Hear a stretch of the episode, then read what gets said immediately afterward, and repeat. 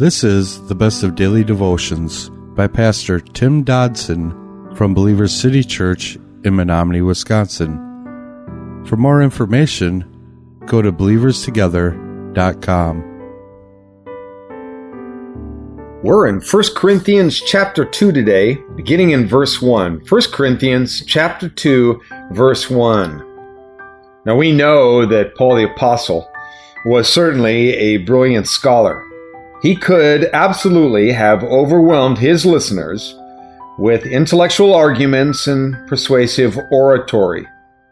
But you know, here now he seems to be deciding to share only the simple message of Jesus Christ and allow the Holy Spirit to guide those words. In sharing the gospel with others, we too should follow Paul's example. We should keep our message simple with the basic uh, issues, the basic subject. The Holy Spirit will give us power to our words. The Holy Spirit will allow us to use them to bring glory to Jesus. Now, Paul's confidence certainly was not in his keen intellect and it wasn't in his speaking ability. It was in his knowledge that the Holy Spirit was indeed helping him and guiding him. Now, Paul isn't writing off the importance of study, he isn't writing off the importance of preparation for preaching. After all, he had a thorough education in the scriptures. But effective preaching must combine studious preparation with the absolute work of the Holy Spirit. Chapter 2, beginning in verse 1, we read, When I came to you, brothers, I didn't come with excellence of speech or wisdom, proclaiming to you the testimony of God. For I determined not to know anything among you except Jesus Christ and Him crucified.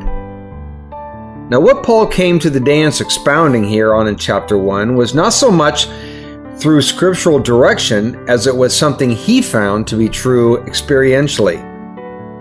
When he had come to Corinth, he came following a failed ministry endeavor in a place that we know of as Mars Hill. Acts 17 details Paul's attempts to discuss the philosophical attributes of the faith with the intellectuals who daily made the trek there.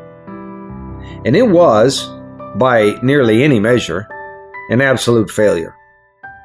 Paul apparently learned something for himself from that venture and seemingly again made the commitment to never do that uh, again. Coming off of that failed mission, he came to Corinth now with a new determination to stand strong on the simple gospel simply Jesus Christ and the cross.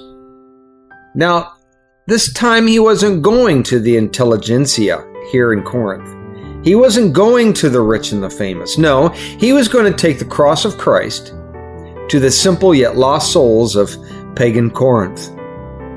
So, with Christ beside him, it was not Satan who concerned him, but actually the hearts of prideful man. This time he was, quote, determined not to know anything among them except Jesus Christ and Him crucified, end quote. You know, today we have so many churches and pastors that are seeking to entertain and to console and philosophize and register voters. Indeed, the cross today so often seems so very far away. But not just his cross, but our share in that cross as well. His death, well, seems forgotten, along with our death to this world. The cross and all that it means has been pushed aside for the positive, feel good gospel of our day. Verse 3 says, I was with you in weakness, in fear, and in much trembling. My speech and my preaching were not in persuasive words of human wisdom, but in demonstration of the Spirit and of power. That your faith wouldn't stand in the wisdom of men, but in the power of God. Paul wasn't merely preaching an ideal here, he was instructing both experientially and practically with his life. Paul was practicing what he preached. For all that he had been telling them about, the simplicity and the humility, it was being carried out in his own ministry. His faith, and ours, is not to be found in the wisdom of men, but in the power of God. Now, Paul writes the entirety of this letter, including this chapter, not to the outside world, but to those who are, at least physically, in the family of God. And that's important as we take on this letter. Yet the church in Corinth, like many today, was plagued with carnal attributes. As we get into it, you're going to find that there was strife and divisions and, man, a whole host of fleshly manifestation. There was conflict and spiritual defeat. There was worldliness. There was fruitlessness.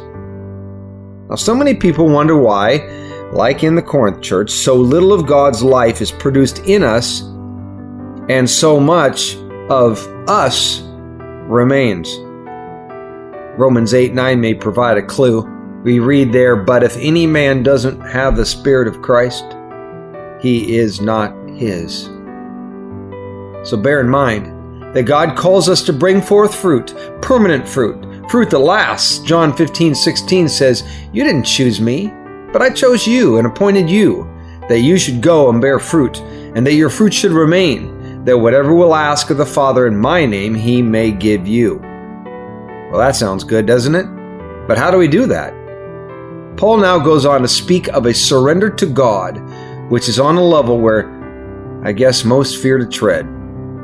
Romans 12:1 says, "Therefore I urge you, brothers, by the mercy of God, to present your bodies a living sacrifice." That was a daily devotional by Pastor Tim Dodson from Believer City Church in Menomonie, Wisconsin. For more information on Pastor Tim Dodson or Believer City Church, visit believerstogether.com.